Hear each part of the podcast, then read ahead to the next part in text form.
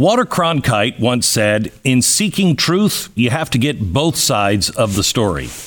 The media is no longer interested in both sides of the story. Sometimes they don't want either side, not if it contradicts with their own, because, worst of all, they're not even interested in really seeking the truth. I know, I've been there. The media machine is so odious and so corrupt that when it, in, it when it encounters an actual journalist, it rejects them. Uh, it's like the body rejecting a disease.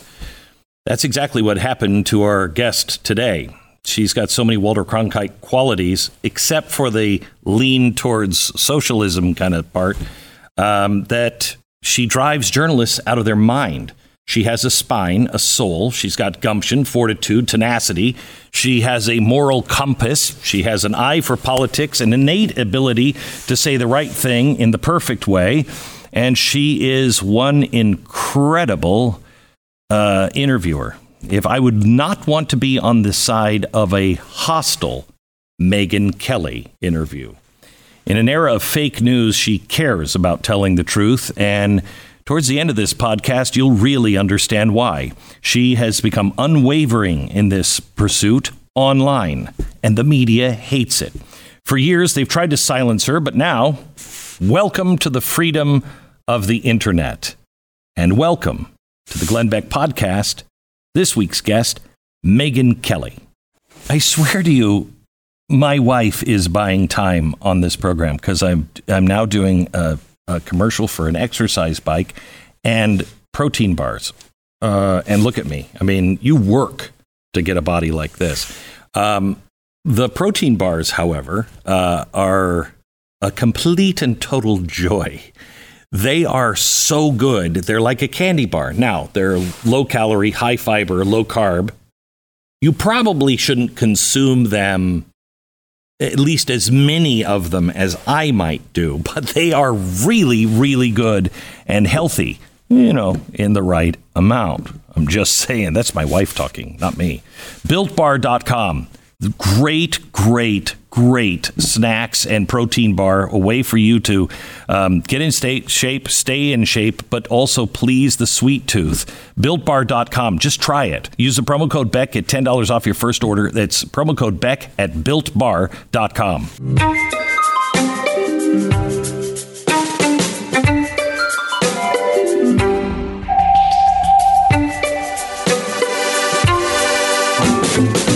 Megyn, uh, you're known for the news. You're known for incredible interviews, um, but I think you're also known for being a great thinker.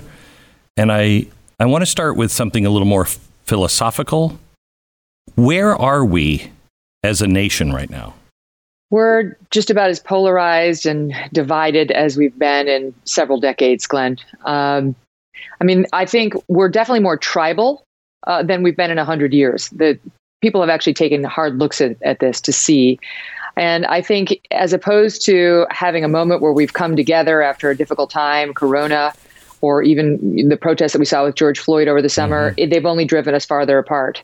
But and I don't see the but, bridge getting healed anytime soon. People are retreating to their separate teams as opposed to even wanting to find a way back to one another. But isn't that brought on by something bigger than individuals. I mean, George Floyd, I don't know a single person that disagreed.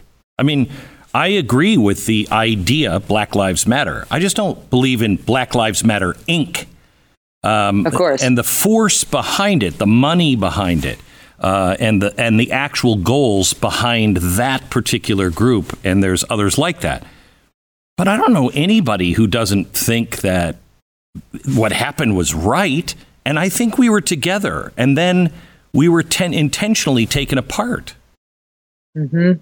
Because it became political. When when the concept of Black Lives Matter was introduced, lowercase BLM, Americans were on board. Right. But then it became political. And if you look at the stats now, more than 80% of Republicans do not support Black Lives Matter. Okay, so it's now, and, and most Democrats do. So now it's gone almost right down the middle a partisan issue because it's been commercialized, it's been politicized to the point where the people who they're after are not racists. They're Republicans. Mm-hmm. They're funding Democratic candidates. They're trying to defund police, which actually isn't a left right issue, but they'll make you think it is. Um, so they they blew the opportunity they had by overreaching. I mean, I know people like Mark Cuban, who was on my podcast, tried to say it's just about a movement, you know, to to improve race relations. Well, that's that's pie in the sky stuff. That's not mm-hmm. actually true. If you look at what, for example, the Seattle Black Lives Matter movement put out, like what are we all about? We are about defunding the police, of course, opening up all prisons, dismantling the justice system, um, attacking the education system. They don't want a male female uh, nuclear family. I mean, it's like wow, you've got a lot of work ahead of you, but I think I'm going to withhold my donation until I, because right. you know, I kind of want the criminals to stay in the prisons. I, I, call me, I'm one of those suburban moms, maybe. No, I'm actually living in New York City, but still, I want the prisoners to stay in prison. Right. uh, right. Weird like that. Right. I, you know, I, I said in 2004 uh, when the Democrats put Michael Moore into the presidential box, and I think Jimmy Carter was sitting next to him, and I said, Democrats, you don't know what you're dealing with here.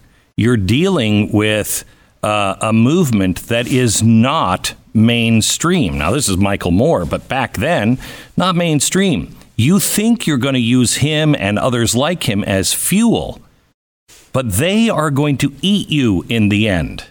Um, and I think that's what we're seeing now. That, I mean, the Democrats have been playing footsie with these very dangerous groups. I guess thinking that it politically will help them, but now they've got to try to put this back into a into a bottle, and I don't think they're going to be able to do it. Well, that'll be the interesting thing, Glenn, because what's happened? Candace Owens has been pointing this out, and this this is true. As a member of the media, I've seen it too. Every four years, right before election time, they pick a case of a black male being unfairly attacked or mm-hmm. or attacked for some reason by a police officer and they try to gin up racial sentiments around it you know as opposed to you know not highlighting the case of Tony Timpa the white guy who had cops on his neck for 16 minutes being totally brutal and they didn't care at all about him I'm not saying that's good. I'm just saying it wasn't a racial issue with Tony. Yeah. And you know, a lot of people would argue, where's the proof that it was a racial issue with George Floyd? Right? Mm-hmm. Like it's a presumption because the cop was white and George was black, but they presume that a lot, and they really gin it up in an election year. So there's a real question about whether we're being manipulated. And honestly, the media has a huge role in it. The media takes a tape and they roll it over and over and over and over again. And I think the average America has no idea that in 2019, it, the number of black men who were unarmed who were killed by police if you give the washington post its revised number because it revised them upward when they mm-hmm. realized people were going to look at them is about 15 depending on which cases but it's right. about 15 that's being charitable to them 15. The cops make 11 million arrests a year. Mm-hmm. 11 million. Okay. Mm-hmm. And the number of white men who are killed who are who don't have a weapon and keep in mind they consider you unarmed if you have a weapon in your glove box and you're driving it, you're unarmed according to these stats um, is much higher but they say okay well black people only comprise you know 13 to 14 percent of the population and there's it's a higher percentage than that but you have to look at the crime rate you have to look at the crime rate of black men who are usually the ones in this situation you look at that, you're a racist. So this is how it goes, right? Downward spiral from there. Facts are still knowable. And the media has an obligation to present them with context, right? Don't. Instead of just putting a video on loop to mislead people into thinking, like LeBron James said, that black men are getting hunted in the streets by police, which is a lie. Right.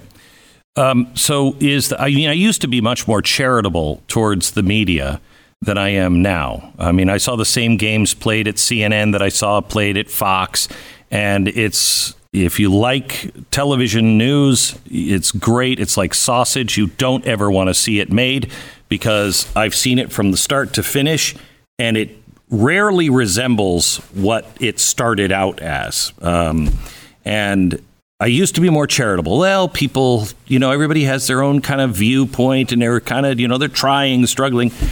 Then I started realizing they're not interested. They're, I mean, I don't know how many how many interviews I have done where the person looking at me who's interviewing me has absolutely no interest into what I'm going to say. They have their list of questions, they're going there, they've already made their mind up, and they just go.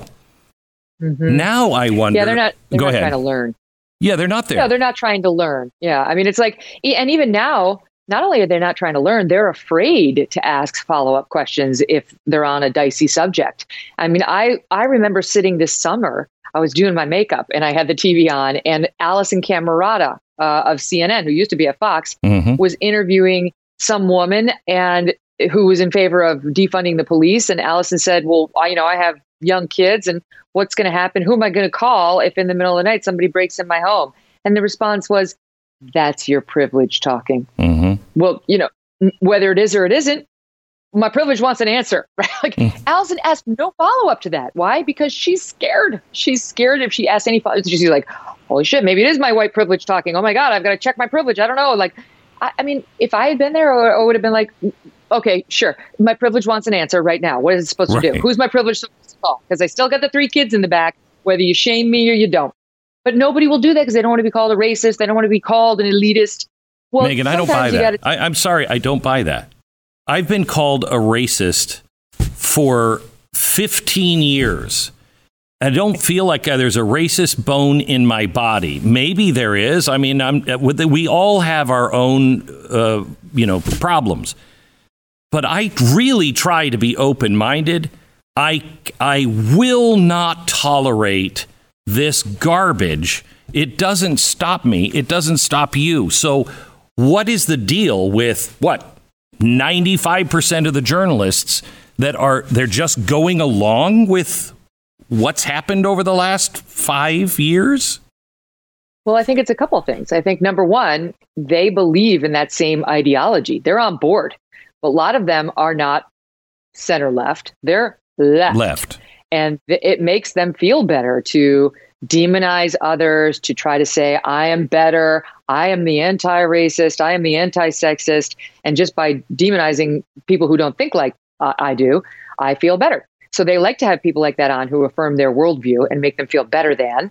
Um, but I also think for those who aren't fully bought in, they're afraid. Yeah. They're afraid they're going to get they're going to get fired. They're going to say the wrong thing. You can get fired now for liking a President Trump tweet. I mean, you can, you know, you can say something you think is totally innocuous, and then only to find out the internet has turned on you. And if you don't have a supportive boss, you're done. And most people don't have financial independence, so they really have to worry about it.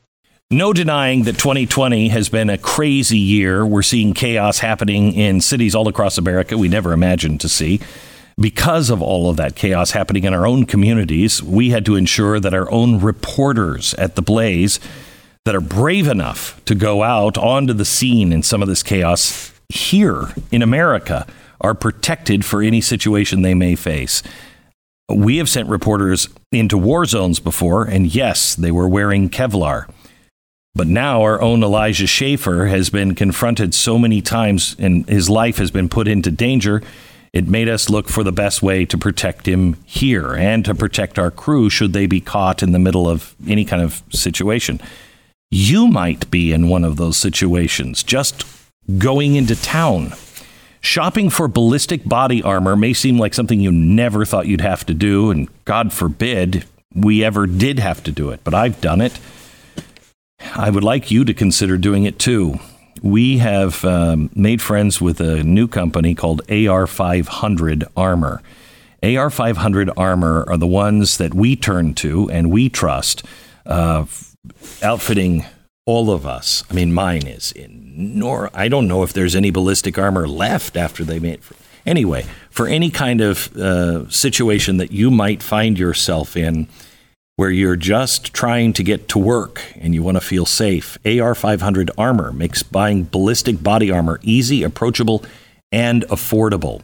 They built a special package that's 30% off just for you. It's perfect for anyone trying to ensure that they have just the right amount of protection for any dangerous situation while maintaining affordability. Go to ar500armor.com slash Beck, ar500armor.com slash Beck. See the package, use the promo code Beck for 20% off anything else in their entire store. Plan now for how you plan to protect yourself and your family. Trust AR500 Armor at ar500armor.com slash Beck. what role did we play in this division? Do you think? No, I, I hate to well, I don't put you in the collective we here, but people like me. I mean, uh, when I was at Fox, I spoke my mind. I said the things that I, you know, I said at Fox. I think President Obama is racist. No, wait, that's not quite right. He just seems to have some sort of deep seated hatred for the white culture. Well, what I was feeling, and I and I just realized this in the last year, what I was feeling that I didn't understand was critical race theory. Mm-hmm. So, did we Look, play I- a I role in this, or were we exposing the truth? I don't I don't see it quite like that. I don't I mean I'm I'm proud of the work I did at Fox News and I I, also think in general the Fox News mission is a good one, you know, to give voice to the voiceless, which is half the country, to remind people that they are not alone, that 71 million people in this country feel as they do. 74 million voted for Biden, 71 million voted for Trump. You're not alone no matter what the media tells you or Hollywood tells you or So big tech or the- corporate America. the- But listen, I'm not going to say that everyone's perfect. You go on TV, and the nature of cable is a little freewheeling. Yeah. Sometimes you say things that aren't perfectly well phrased, phrased, yeah, and and the the beauty is you can go on and clarify or apologize if you feel you need to, and that's all appropriate. What's not appropriate is trying to ruin someone correct, for having one of those moments. That's what the other side does. correct. The, the quote left, capital left, the, the established media that want to make themselves feel better as though they've never made and never will make a mistake. And I think the average people, you know, sitting out there watching this are disgusted by them. And but but it, it's become so ubiquitous. They sit at home thinking, "Am I crazy? Am I? Am I? Maybe I am Right. the one. Maybe every thought I have is awful. Like uh, like that's what they're telling me. Correct. You know, that's why the Fox News mission is a valid one, if very imperfectly executed. Our wait, mission wait. right now in this I- digital world is also the same. Let me let me just throw in on the Fox News mission. I've always believed that, and I know that was you know the the understanding when they were built. I don't think that's the understanding. You can't have Neil Cavuto last night or a couple of nights ago say, uh, "Let's uh, let's stop taking the White House press person because that's dangerous stuff. We don't want to listen to that." Who, if if I went and said, "Okay, well, I do want to listen to that. I want to judge for myself." I don't even know where I would go to get it, but I know that if I got it and reposted it, I'd be demonetized or I'd be throttled by one of the social medias. What happened to this idea that there is no church? You know, there is no uh, uh, Yeah. Catholic Church saying, no, the world is flat. Right. Where is the other? Where's the other side? We can't express it now. Well, I agree with that. I mean, I tweeted out about this. I thought that was wrong. And I thought it was wrong when the network news anchors interrupted Trump. You want to fact check the president? Great. That's what a journalist should do. I have no problem with that. You wait until he's Yes. offered whatever statement it is he has to offer. Correct. You're not you're not the papa. You're not the daddy of the viewer, right? You're the news anchor. You don't get to interfere in in that relationship between the president and the people. And if we want to open that door, Glenn, where's that going to end? You know, I tweeted out, can you imagine if we had done this when we knew, we knew it was untrue that if you like your plan, you can keep your plan. If you like your doctor, you can keep your doctor. Do you have any idea how many times I could have in, I could have interrupted Oh, Barack yeah, Obama? me too. I could have pulled him off the air Yep. so many times to say that's not true. And guess what? That's really dangerous Right. because Kayleigh McEnany, worst case scenario, is undermining your faith in the electoral process. Barack Obama is is going to take away your health plan and your doctor and actually put lives at risk right. with that lie, which at the time we knew it was untrue. We just didn't know if he knew it was untrue. So I never called it a lie. And then the reporting came out. He knew it was untrue. He knew it was and true. that's what leads me to say it was a lie. And he knew it was a lie when he did it. And we let him tell it. And then we fact checked him. I don't know who they think they are. Cutting off the president, the press secretary, so and I think that's got to stop. And I and I think you know, if Roger Ailes had been there, he he would have had a talk with Neil Cavuto. Oh, he would have had a talk. Um, absolutely. The um, the the scary thing here is, and I don't know. I was just talking to Dave Rubin about this last week. And I said, Dave, I I find myself in this really weird position to where I take people. I mean, I said on WABC in 1999, there'll be blood, buildings, and bodies in the streets of Manhattan in the next 10 years, and Osama bin Laden's name will be all over it. Because I take people at their word. When they say mm-hmm. they're going to do something that's crazy, they usually do it if they have the opportunity. So when I look at the Truth and Reconciliation Project, and I look at this movement where they're saying that we have to shame these people out of polite society, make sure they never work again. I I look at that and I am struck by something I never understood in history until now. What what were the German Jews thinking in 1930 to 1934? I mean, they told you what was coming, and I think they may have been thinking something similar that we are. They don't really mean that. That's never going to happen here. People are never going to do those things to we're different. Are we different? Well, we're different than Nazi Germany. yeah, I know, but, I know, but but we're not different as people when you just keep letting bad ideas and people just go unchecked. Don't you? You can be an optimist and be realistic at the same time. You right. can be somebody who hopes that somehow people will appeal to their own better angels and act well, but be realistic about the evidence in front of your face. And I completely agree with you on this accountability project being started by former Obama Biden guys. Yep um, how they're going to come and get not just the people who worked in the Trump administration, which is bad enough. Mm-hmm. Okay, not just them. Like, sure, let's let's go get let's make sure Rick Grinnell, the first openly gay guy to ever work at the cabinet level in the United States, let's make sure he never works again. Sure, let's get behind that. That makes a lot of sense. Okay, so let's put the uh, cabinet officials and this, the Trump administration officials to the side. Absurd as that is, they're saying they're going to go after any Trump enabler. Enabler. Okay, so that means voters. That means anybody who's sending out pro Trump tweets. And not only are they going to try to stop you from getting a job by blackballing you or threatening your employer, they're talking about how if you want to write a book, good luck, because we're going to go to the publisher and we're going to say, we will blackball that book and we will blackball and boycott every single book in your entire library. But go ahead, sign a contract with them. It's insane. And so you have to be realistic about what they're saying they're going to do and trust them because you know what they did with this accountability project glenn is they kind of lifted the dress up you uh-huh. know like uh-huh. they kind of they showed it they yeah. showed it all you know they, they said the thing out loud that they normally yep. don't say in, in, here in new york city where i live that voted i think it was 87% democrat in the presidential election um, that you know better than to start talking about something good trump did in any society here the cocktail party mm-hmm. picking up your kid from school mm-hmm. anywhere not just because you know someone's going to recoil in horror but it could be held against your kid or you in some way. Can you imagine having said it openly and now having people like this feel emboldened because their leader has ascended to the top and you know they're getting their list together and they've got the support of the media. It's not just these activists.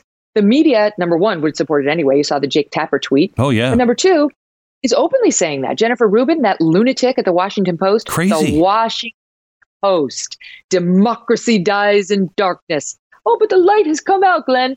She actually said, We have a list. And anyone pushing bogus claims of voter fraud, okay, so if you're looking into that right now, is going on the list and it will no longer be hired at a corporate board level, be able to publish a book, or be accepted into polite society. Okay, so if, if it's Jennifer Rubin's polite society, we're good. None of us wants to be there. So You have truth is you, you have you, you have people in the Washington Post, you have people in the New York Times, you have Robert Reich saying it. You have a website now run by some pretty big names that are now gathering names. They've taken the names down, but just a couple of days ago, they were all posted there, but they realized they overstepped by posting the names.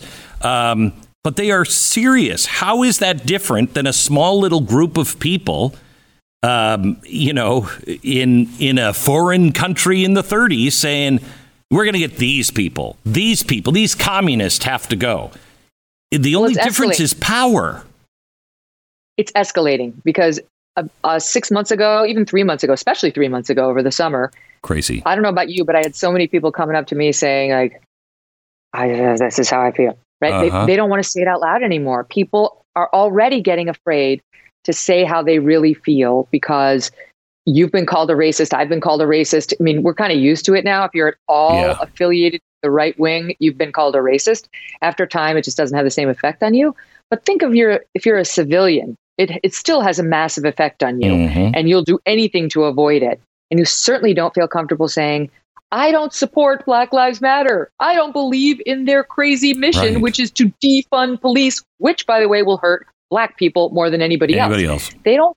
They don't want to say it. So we started off with the, you know, the, the underground conversations, and even out in Hollywood, you know, for a while they had um, Friends of Abe, mm-hmm. right? The underground Hollywood mm-hmm. folks who they can never say that they're Republican, never. Mm-hmm. So they had to meet underground and sort mm-hmm. of see that they weren't alone. And now it's escalating to above ground.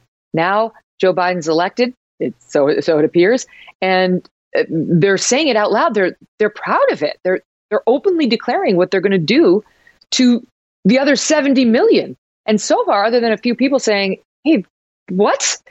people are pretty quiet about it. They're going about their day. They may not realize that they're coming for you. Okay, let me take a second to talk about uh, Not Free America. This is a new book that is out, and you're going to love it. It is written by Mike Donovan. Is the guy who has fought tyranny for years. He um, is the actual founder of the nation's largest pro bono civil rights law firm.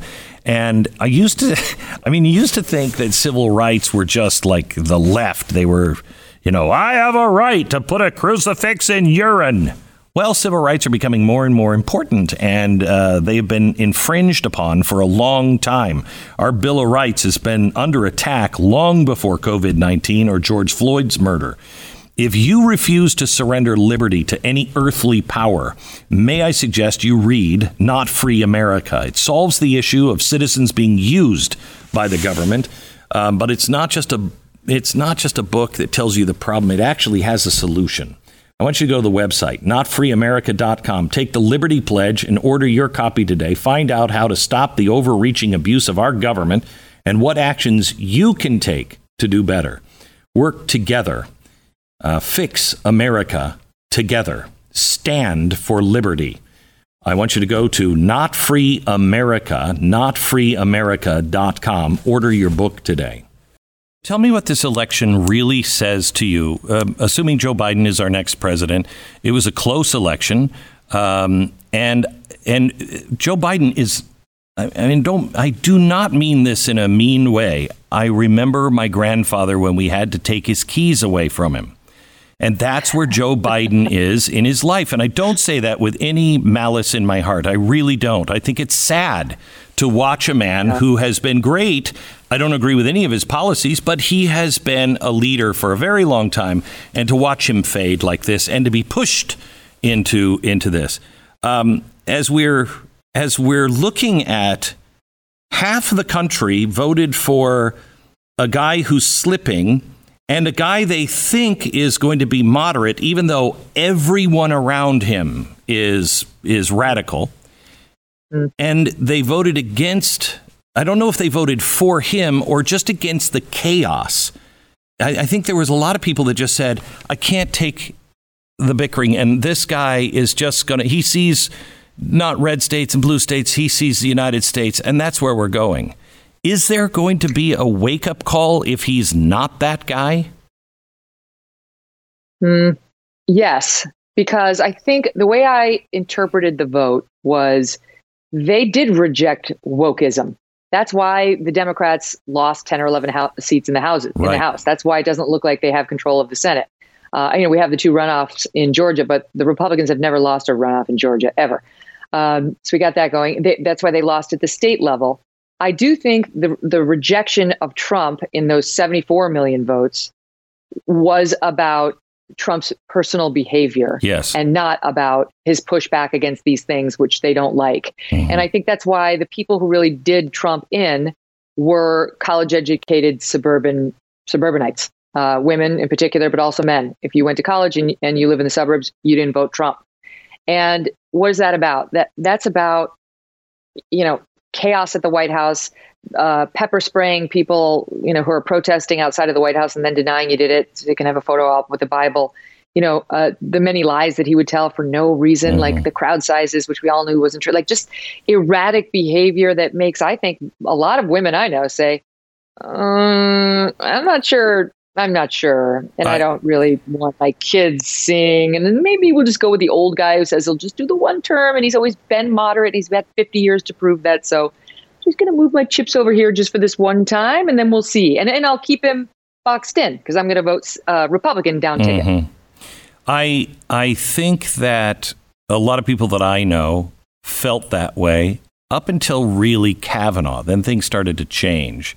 I know a lot of people, even to this day, even me. I don't like defending Trump's behavior. I don't. There's this just I, I can't defend it. Um, however, Yeah, I was to say, and you should. You don't have to. Right. But however, there has come to me in the last year or so um, a thought that really only he he's a ticking time bomb and he just blows things up whenever he's in the room. And I was so concerned in 16 when people said, I just want to burn the whole thing down. And I was like, no, no, no, no, no, you don't. No, you don't. It's taken us 240 plus years to build this. Let's not burn it down. Um, but in a way, I think that's what he did. He exposed the media. He exposed the um, deep state, if you will, that there's something going on with our intelligence community, State Department, our Justice Department. There's something going on. We never got to the bottom of it. But I think because he was such a ticking time bomb, they reacted so viscerally that they exposed themselves. Do you agree with that or not? No, I do. I mean, I think that's that's some of the good that Trump did. Right. You know, I think that's why when he did his crazy stuff in the primary back in 16 or 15 leading into 16 on the stuff he said about John McCain, going after a Gold Star family, 9-month campaign against me for one debate question, all his weird these weird choices he made, people loved it. Why? Because they wanted to see a Gold Star family attacked? Absolutely not. No. Because they didn't think John McCain was a war hero? Absolutely not. It was this guy doesn't give a fig. Right. He will be the wrecking ball. Look at him. He doesn't care what anybody Yeah. thinks of him. I mean, Yeah. that's that's the weirdness of Trump. He does really care, but he doesn't behave like he cares. Right. Um, and they were right. That's why when he got to Washington, he broke every conventional norm and really did shake up a lot of industries and showed us the truth. And the media is the best example of that because they were always anti-Republican and they they always had an agenda. But man, did he pull the veil off. And now I think most clear-seeing people can can list five examples off the top of their head of you know journalists they thought were objective who are actually left-wing activists. But I think that you know the 57% of suburban college educated people who are like no, some of them are yes liberal, but the, the ones who are Republican were like he's good. Got our three Supreme Court justices, knocked down a bunch of things that needed yeah, knocking, yeah, yeah. but like we're going to leave the rest of the things standing. So do you don't think there will be any pursuit of the Hunter Biden stuff? That's over, do you think? I think so. I I think so. I actually I would like to see it pursued. He's closer to power now than he Oh, yeah. ever has been. Oh yeah. And you know, Hunter he does not. I've said this about Trump. It's true of Hunter too. Does not have an adult relationship with the truth or ethics Right. or morality or straight financial dealings, and that's a problem. Joe Biden better keep him nowhere near Well, I think you White know, House, and we better be focused on him like a laser. Otherwise, he's going to get another Burisma deal going. I actually feel bad in some ways, very little um, uh, for Hunter, because I think he is. Um, uh, what's that uh, HBO show uh, with the family that's clearly the Murdochs? Uh, Oh, Succession. yeah, Succession is clearly the good. Murdoch. That's So very good. much. I mean, you can look at the Biden family, and it's it seems kind of like that. That he's this son who seems to be put through the ringer by a dad, at least according to the emails t between uh, Hunter and the family. This is the way he looks at it. That he's kind of carrying the weight, and dad, you know, takes fifty percent of it, but I'm keeping this family going. Uh, Any comment on that? So I, I, I don't see it like that. Um, Succession is amazing, by the way. It I, is. I can't really wait good. till it comes back. It's such a good show. It is. Um, the, the family there is beyond repair. It's so damaged and so messed up. Look, I interviewed Joe Biden and Jill Biden when Joe released his book. Um, and I guess it was fall of 18, I want to say. And I read his book cover to cover. And you read the book and you close the book and you think, this is a good man. This is a good man who's been through a lot in his life. Mhm. And I think his son Bo was a good man and was on his was on the rise uh, as a force in politics. Um, I think Hunter has a drug problem. Oh I think he has a crack. He has a crack co- cocaine problem, and I don't know about you, but I've had people in my family who have had addiction problems, and it's it is like having a nuclear bomb go off in your Oh family. yeah. I mean, the people who you know and love and trust and know have good hearts will lie and cheat and steal and ruin and wreck everything, and all you can do is feel totally powerless next to them. So I, to, the way I see it, because he's ra- he raised a, a good son with you know model behavior, and he raised another son who's had real struggles and very open drug problems. I don't see that as Joe Biden, you know, is a su- succession type dad. I see that as um, he had the misfortune of drugs coming into his family, mm-hmm. and but the problem has not yet been resolved.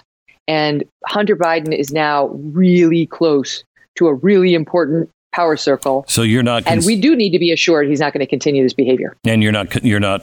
You don't see any validity in the the China deals and the backroom deals. Oh no, I don't know. No, Okay. I'm not ruling that out. Okay, to the contrary, Okay. I think there's more than enough reason to keep looking. Yeah. I mean, we've had independent witnesses come forward to validate the Oh, yeah. emails and say this was the deal. Yeah. I just think that if you read, there are, first of all, there are lovely emails from Joe Biden to Hunter that I could relate to as a family member of somebody who's an addict, just expressing love and trying to remind the person right. they come from a place of love and they have people who will support them. What you see in the emails is Hunter is bitter and feels put Oh, yeah. upon, and I've got to go out there because my dad's a politician. I've got to earn all the money. Yeah. And honestly, like to me, I'm like, mm-hmm, that's an addict talking. Like Yeah. that. I'm not I'm attribute it all to that. I'm just saying, having read the book, having interviewed Joe Biden, having learned a fair amount about their family, I I don't I think he's a good dad who's struggling with a kid who's in a lot of trouble. And that doesn't excuse what Hunter Biden did, though. And we as the media need to look into it. Mhm. A, to find out whether Joe Biden himself did anything untoward in these business deals. And B, to make sure we know what we're getting one step away from the Oval Office.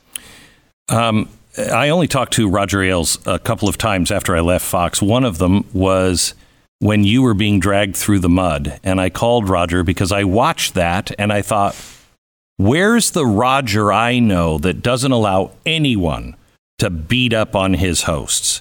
And I called him and I said, "Roger, what's happening?" Why, why, why is why aren't you circling the wagons around Megyn here, uh, getting beat up because of that question? His answer was, "I, he's you know Trump is Trump, and he's." I was shocked uh, by that behavior from Fox because there was no protection of you. What was your last? What was your last week or so? What did it feel like being Well, completely, seemingly completely alone at that time? yeah, this is when Trump was coming after me. Um, it was extremely stressful. It, it was it was not a good time for, Yeah. for me professionally and as a result personally because the security threats got big. It wasn't just like the normal death Yeah, threats yeah. you get as a public figure. So sadly, that is a thing. Got to got used to. It was like criminal profiles coming in from serious security agents Sure. letting me know I time security and people showing up at my house um, in the middle of the night, in the middle of the day. Uh, a lot of examples of confronting me on the street with my kids. Had to go to Disney World with armed guards. So it, it was just Been there, done that. It- period when it comes to yeah security. You, I remember you when you left Fox, you were surrounded by like six security guards. It was crazy. So it's crazy sometimes the life of a public figure, and certainly Trump had made me way more of a public yeah, then, um, and and in a negative way, like he was attacking me. it was interesting. So that, first, I- go ahead. Go ahead. Go ahead.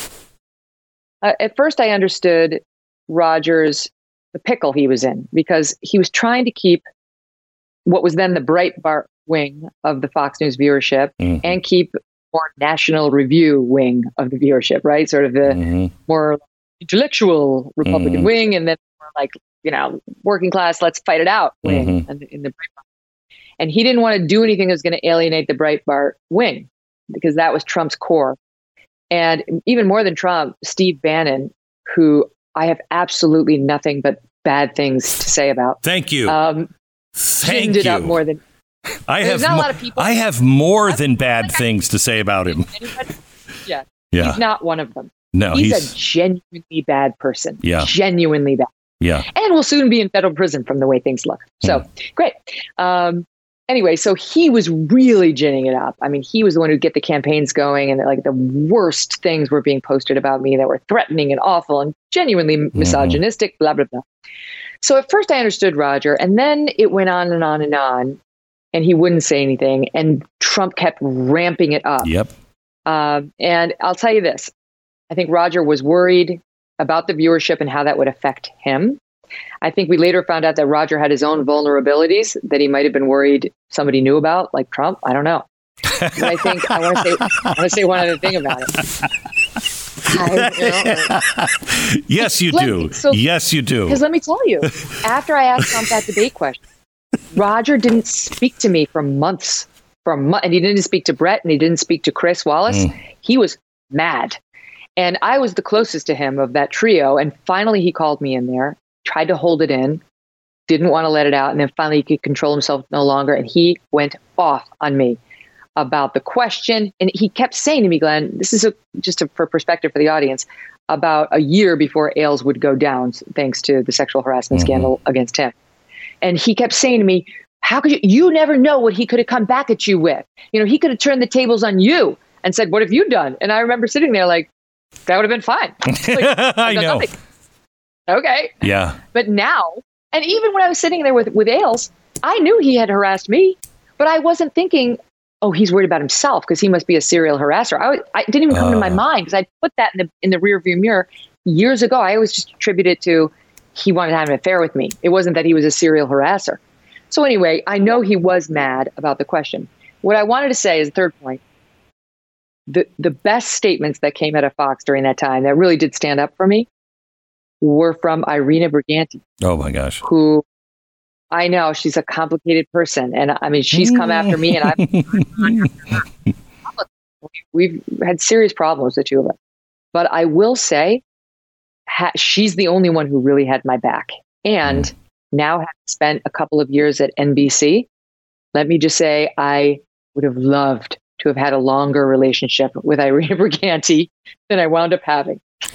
she knows how to fight. Yeah, I will tell you that that is the one thing about her is she's the press, one of the press people at, at Fox, and uh, and that's the one thing that Fox did well, and that's why I questioned where are you, Roger, uh, on Megyn because they know how to fight, um, and they will fight internally their own people. Uh, sometimes, if they turn on you, it is it is ugly. Uh, I, well, wait, Glenn, can I tell you something? The best statement she put out, like the fiercest statement Fox put out, Roger was in the hospital. He was having his back operated on, and it came from her directly. Mm. And and she did get her hand slapped after it was done. I so bet she did. That's sort of explains some of the conflicting yeah. messaging. So I, I I've heard you talk about NBC, and I don't want to get into all of this, but you said that you went over there. They offered you a buttload of money. You were, you know, wine and dine, and you just wanted to be a mom and have a normal life, which you're clearly not having when you when you do what we do in in news, mm-hmm. especially at night and prime time. Um, and I I looked at that when you did that. I was like, wow, I hope that works, but I. I, I don't know how that's going to work. Should have called me. I did. I, I wrote you several times. Um, no, you. You did. Uh, and uh, uh, and I, I I was encouraging to you. I think, if I'm not mistaken, while you were You've doing. always been a sweetheart. Yeah, um, when you were doing the show, but uh, when did you know? When did you go? Oh crap! This is a huge mistake. Hmm, that is a good question. Um, I guess you know it was a boiled frog situation where it took a couple. It took a couple of you know minutes in the increasingly hot water for me to figure out. Not only is it not working, but it's just it's awful. You know, the, yeah. my life is awful, and I'm no one sees me clearly here. You know, right. no one no one understands who I am, and and there's not a willingness to amongst my critics.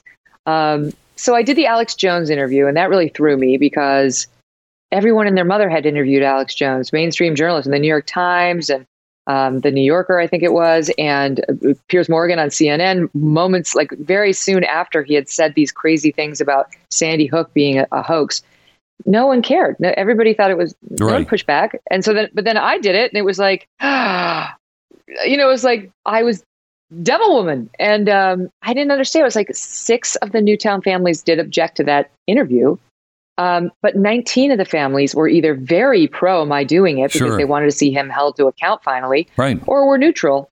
Anyway, so that was a that was a tough one. And then, uh, you know, Jane Fonda was an ass. That was kind of fun. I Oh, that enjoyed was- that one. I watched that episode. That was That was good. crazy. Oh, That's so I good. can't stand her, and Yeah. I'd do it ten times over. Yeah. Um, then there was weird, uh, like Debra Messing came after me. For, Yeah. I'm like, who is this person? Yeah. I also like being on the opposite side of her, but it was just sort of one after the other. You could see these Yeah. far left people. What Right. do those two people have in common? They're far lefties. Um, and the thing, the, the time I was really like, this is out of control was I did a segment about um, there was a woman who had fat shamed other women Mhm. who hadn't lost their baby weight soon enough, and she just got she caught holy hell on the internet as she should have. Then she a year went by, she gained some weight, she felt sorry. She did a mea, mea culpa. She came on my show. I'm like, you know, that was kind of BS. Mhm. She's like, you're right. And she really started to beat herself up. So I gave her a little, you know, a lifeline. And I was like, you know what? That kind of shaming, that kind of talk, it does work for some women. I said, you know, I used to be one of them. When I was in law school, I lived with my mom and my stepdad. And whenever I was going for more food at 11 o'clock at night, I used to ask my stepfather to call me a name, like a fat ass on the way to the kitchen. Wow. And it worked. Yeah. I mean, you, Meghan McCain, The View, Wendy, all of them are like, yeah. you hate fat people and you want them shamed. I'm like, bullshit. I that is what I did for myself when I was 19 or 20.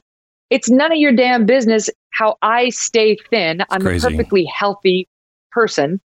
And I was like, this is nuts, right? Like, there is nothing I can say that won't get filtered through the least positive Yeah. and generous.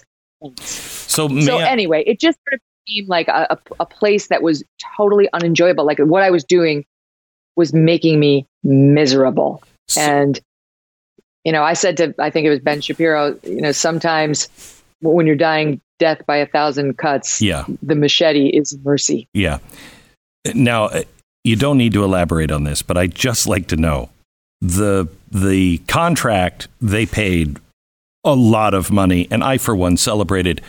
Was it was it a very good day when you when they slid that contract over and you were like, you know, this might have been worth the year and a year and a half. Well, As you might imagine, there are certain things I'm not permitted to discuss. Yeah, I. Um, but I will say this: as you know, I practiced law for ten years, and I have an amazing lawyer named Bryan Freedman, who I I, highly recommend. And I also discourage anyone from effing with me because I will sick him on you, and it will be awful. um, and uh, there are very good reasons I feel that way about him, and that's all I'm going to Yeah. say. Okay. Um, let me just go back to you know the regular news here. The Supreme Court. Um, a, I don't understand how anyone had a problem with Amy Coney Barrett, unless you want the Constitution to be a living document that will say whatever you want to legislate from the bench. But she Yes. seems rock solid to me. Do you get the same impression? Yes, I'm Okay. pr- very pro Amy Coney Barrett, very pro. And a lot of my liberal friends um, who are lawyers, who I went to law school with, have sort of said to me, How should we feel about her? And I said, You should feel good. Yes, she's going to be like Scalia, but she's not going to be out of control. She's not going to be somebody who's going to be making up new law. Right. At most, she's going to. I don't see that in the Constitution. She's going to kick it back down to legislators Right. who are supposed to up with new laws. That's not threatening. That's not threatening. Um, and by the way, you know, my overall view of it is he gets the pick he wants. Sorry, it's the way it has worked since time immemorial. So The, the to pick his person who he likes, and it, if it's a Republican, it's going to be more of a conservative ideology, and vice versa on the other side. when you see um, Joe Biden talk about, oh, there's lots of ideas we can lifetime appointment, but not necessarily the Supreme Court. We can move people around. They're talking about packing the courts, all kinds of new ideas to try to um, uh, to correct what they call packing the lower court, uh, because the, Obama didn't finish the job in appointing judges, didn't get them through.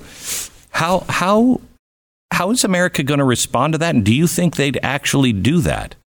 I don't. I don't think he has the will or the desire or the guts because it would be it would make the Kavanaugh confirmation hearing look like a day at the park. Can you imagine how hard the Republicans would fight against that? Oh my God. And if they win control of the Senate, they don't have to worry about it. Um, I do not think he'll do it. I think he's governed as a moderate, and he used to head up the Senate Judiciary Committee, and I think he understands the High Court and knows that would be eliminating the Supreme Court. We would have no no more Supreme Court as an effective measure because it would have zero credibility. It would just become a political institution. No one would listen to the rulings. It would be the unspooling of the top of the third branch of government. So I don't think Joe Biden's going to do that. And I think this is really this is really an idea that was dreamt up and thought of by Jeffrey Toobin, who should have been focused more on how his Zoom works instead of crazy things we could do to the high court. um, is there? I'm trying to figure out, uh, Megyn. I, you know, when I worked at Fox, we started the 912 project, and I did that thing in Washington D.C., and it was about letting people know they're not alone and there is hope. And it's not through the political system. It's just not. It's if we just recognize yes. the truth of who we are, who we've always tried to be, and know that our Constitution doesn't say to form a perfect nation, it says to form a more perfect nation. And so we should always be striving for that, knowing that we'll never get there and we're never perfect. We never was, we never were, and we probably never will be. But as long as we keep moving forward, I'm trying to find a way to where we put this thing back together and there are really angry people on both sides.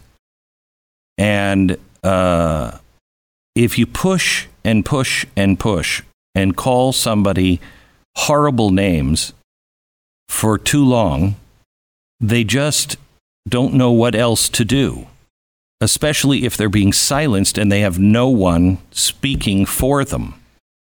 Mm-hmm. How do we how, how do we put this back together, especially if you do start to see things being pushed through that, that are unconstitutional and they just keep moving forward? How do we respond?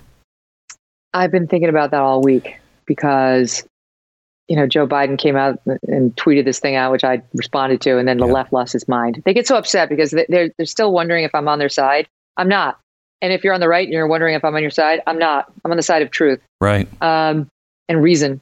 But the left, conti- like the, the right is like, okay. And the left is like, ah, uh, how could you? You're supposed to hate Trump. He attacked you. Right. You're betraying us. Anyway, so I gave Joe Biden, Biden a hard time for this, but it's coming out of him and top Democrats. Unity, unity, healing. Like, in fact, what Joe Biden tweeted was united, strengthened, healed.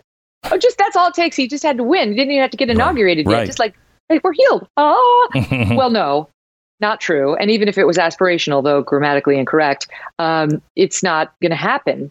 And and I don't think it's a bad thing. I liked the 912 project, and I actually don't think you get nearly enough credit for thinking the way you do, Glenn. You're always looking for solutions, always solution oriented. And and honestly, I've known you a long time. I've listened to a lot of what you've said the vast majority of which has been healing and kind and loving and well intended. You you stepped off the rails a couple times, as every public figure has. Mm-hmm. The only difference is when you're of Fox News or of the right or you know anything not left, people are watching and ready to demonize you. So I understand the unity thought, but I really think we should be focused on something else right now, and that is liberty. That's the goal right now. And maybe if we can work on liberty, we can get back to unity. But what's happening is an erosion of liberty in the country. You back to our earlier discussion. You used to be able to say what you wanted to say in this country. Yep. Think what you wanted to think in this country. Be who you wanted to be in this country. And not have to worry about losing your job, your friend circle, um, your ability to engage in polite society, Jennifer Rubin. And now it's changing. So now I think, and I would have said this prior to the presidential election, it's time to fight. Now is not the time to unite. What's being shoved down our throats is wrong. And submission to this is not okay. You want your kid to grow up in this nonsense? He, he can't say anything without getting fired. He has to sit in order to have a corporate job or a job in the government and be told he's a racist because he was born with white skin through no fault of his own. That's the price for being an upstanding member of the society? No, no, I refuse. And as Douglas Murray says, I think it's time that we start standing up and saying, I refuse to let you do this to our society. I refuse yes. to let you racialize us, divide us, um, and take steps back by 50 years. It's not time to unify, it's time to fight. One last thing.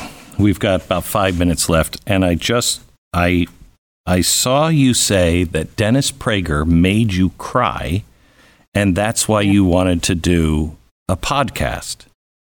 How did Dennis Prager and Adam Carolla make you cry?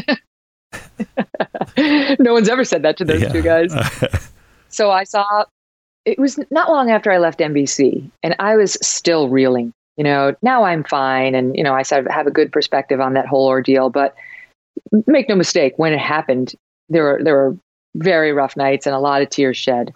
Not not at the loss of NBC, but just at the public humiliation, and you know, everybody's calling you a racist in the paper, and your kids got to see this, mm-hmm. and it's it's upsetting. You know, it's not true. You know, it's unfair, but like, it doesn't do you any good to say that. No I one, know the people who love you, they didn't believe it anyway, and the people mm-hmm. who want to believe it want to believe it. So mm-hmm. you know you're in an impossible situation. But so I was still in that phase.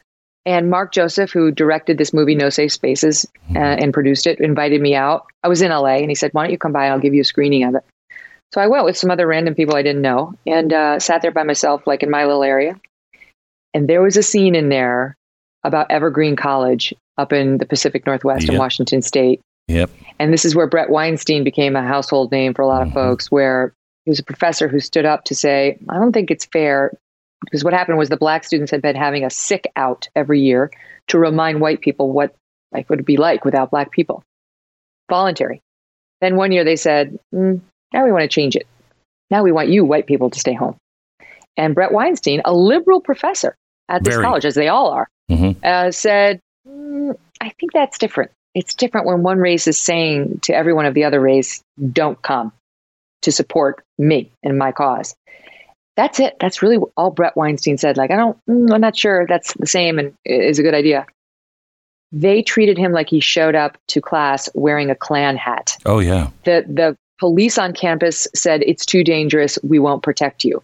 The students were spitting mad at him, calling him a racist and everything they could under the sun. But the moment that got me, Glenn, I mean, it was already building up. I'm watching the whole thing like, oh my God, oh my God, where are we? Where are we? Why are we doing this to one another? Was there was a black student, a young girl, 18, who liked him. She was one of his students and she wanted to cross the quad, I guess, to talk to him, just to ask him, mm-hmm. why did you write that letter?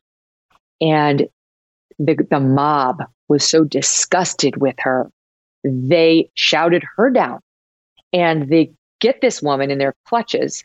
And the next thing you see in the movie is it was either later that day or the next day, she is made to read an apology in a written note card they've given her. And she she's not a very good public speaker. Her reading aloud skills need, needed improvement, and she kept stumbling, stumbling on the words, which had clearly been written by somebody else and they humiliated her. For what? For just wanting to ask him why he did this thing that was utterly non controversial, but had been made such by a group of activists who, when given an inch, will always take a mile. And I, I had tears. I wept at what happened to her, what happened to him, lost his job, what happened to me, what's happening to us to our country. That was the moment, Glenn, that I said, I'm going to get off of my damn couch and I'm going to get back out there. And I'm going to do it in a way that I control it And I can say what I know millions of people also feel. I can stand up to these bullies, not just for me, but for everyone who feels like they can't say anything anymore. And that's why I'm totally committed to this show, to this mission. And when I wake up and I go to do, the show every day, I feel totally joyful. And I don't care what they say about me, what they write about me, yep. what they threaten me with. I'm good. I will tell you, when I left Fox, uh, Roger said, You're not really leaving for that internet thing. And he just didn't see the vision at all. And I said, Yeah, I am.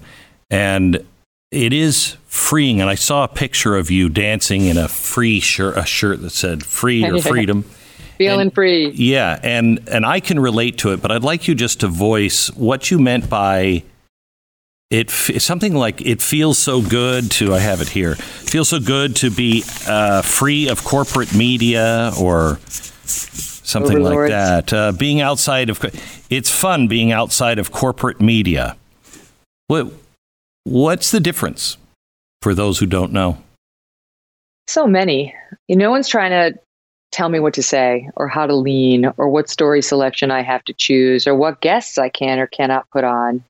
Um, no one's trying to attack me inside of my own workplace or destroy me or create a picture of me that has no bearing at all to who I really am. And separate and apart from that, and, and I also love just the direct relationship with the audience. It's direct, it's so authentic mm-hmm. and meaningful. And if they tune in, it's a real relationship between me and them. They don't they don't listen to me because I followed O'Reilly. They listen to me because they want to listen to me. So I love that. But I also have to say the digital world is fun. It's it is joyful. Cable news is stressful and dark. And I think if you're a mm-hmm. viewer, you know it on some level. You don't feel good when you turn off these shows. Nope. And you're not meant to. You're not you're not meant to. Stoking outrage pays the bills.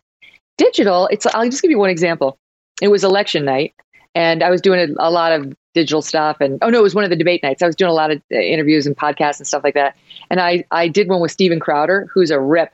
And um, he was wearing silk boxer underwear and like a boxer's robe made out right. of silk red yeah, white yeah, yeah. blue. And i we did an interview like that. And i'm like I love my new world. My new world is so much more fun than my old oh, world. Oh yeah. I love Bret Baier, but this would never have happened between the two of us. yeah, exactly right. I just think it's more like how real people live, and it's not stodgy and it's not judgmental. It's free freewheeling and it's fun and it's the future. Megyn, thank you so much. Always good to see you. God bless. Thanks for having me.